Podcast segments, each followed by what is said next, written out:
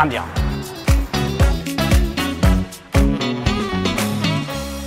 Ma e quanto costano sti cartoni per la pizza adesso?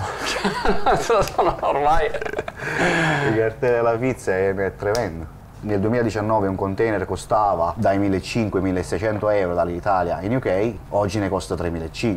Durante il periodo del Covid ne costava anche 5-6.000 e non si riuscivano manco a trovare. Ma un container quanta roba tiene? 24 pedane. Immagina che anche una pedana deve essere fumicata. Prima il prezzo di una pedana costava dai 7-8 euro, oggi ne costa 14-15. Cosa vuol dire fumicata? Fumicata vuol dire che la pedana deve essere sanificata, deve superare un pest control prima che arriva in UK.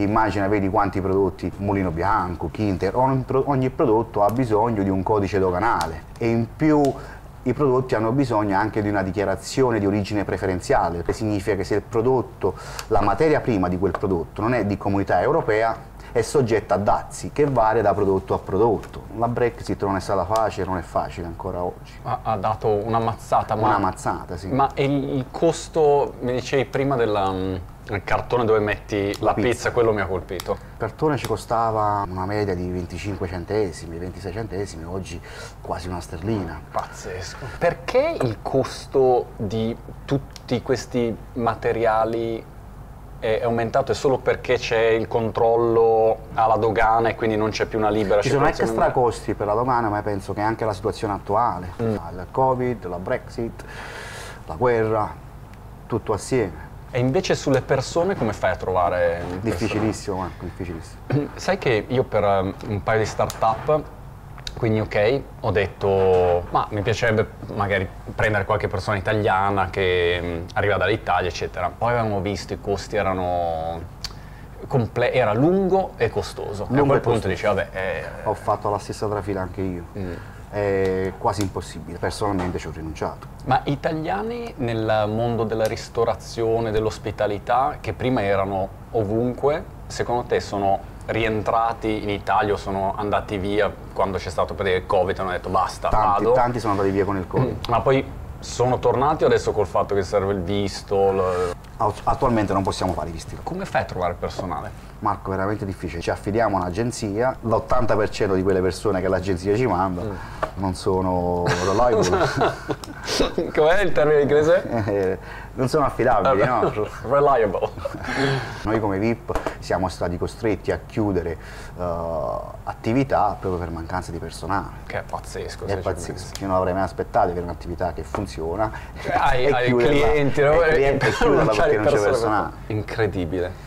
Il takeaway e la spedizione a casa è diventato, come dire, qualcosa che c'è nella vita di tutti i giorni? Ne facevamo tante, noi come VIP ne facevamo tante anche, anche prima del Covid, poi durante il Covid ne abbiamo fatte, si sono quasi raddoppiate e oggi siamo ritornati a livelli pre-Covid.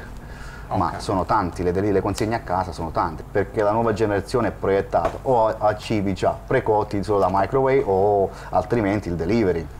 Immagina tutte le nuove strutture a Londra, i nuovi sono tutti senza cucina, solo con un piccolo angolo cottura, con un microwave. Prendi scaldi e finisce lì. E finisce lì. È incredibile come sia cambiato. Immagina la dark kitchen, tutte le dark kitchen che Deliveroo ormai spadroneggia, c'è Foodstar, dark kitchen. Foodstar ha un'unità al centro di Londra dove in un solo stabile ci sono 54 cucine, 54 cucine.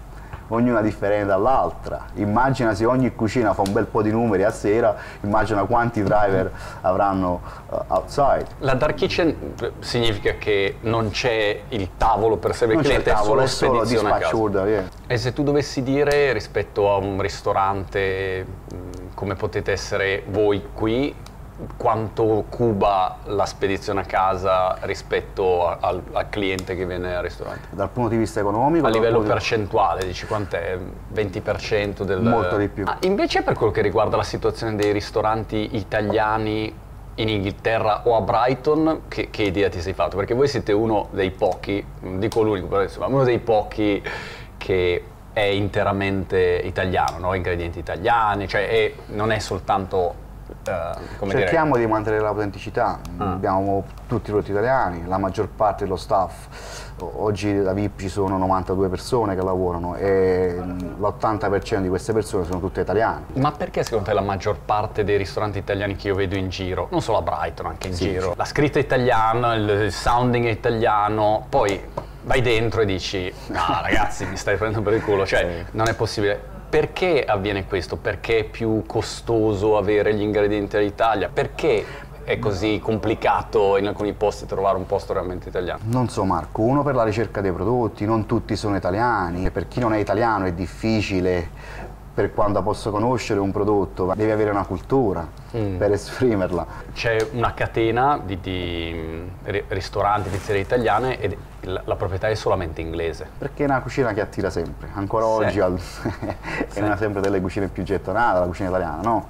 L'esperienza più incredibile che ho avuto è stata una volta quando sono arrivato a Brighton, 10 anni fa, c'era un nuovo ristorante italiano, allora vado con la mia dolce metà che è inglese ma parla perfettamente italiano, entriamo e eravamo gli unici. Ed era così tutto italiano, scritti italiani, così, e dico, allora arriva questo che mi saluta in italiano, chiaramente non era italiano, no? E io non dico niente, poi apro il menù e il menù inizio a leggere, dico ma c'è un errore dappertutto, hai preso quei menù, cose che dico ma che roba è questa? Classico. È stata una roba allucinante, allucinante, che è incredibile, però se non sei italiano non te ne direi. È probabilmente come se io vado in un giapponese e dico ah mi piace, questo sushi è buono, poi arriva un giapponese e dice mamma mia questa roba è mangiabile. Sì, senti, i prossimi passaggi, progetti futuri, avete qualcosa in particolare?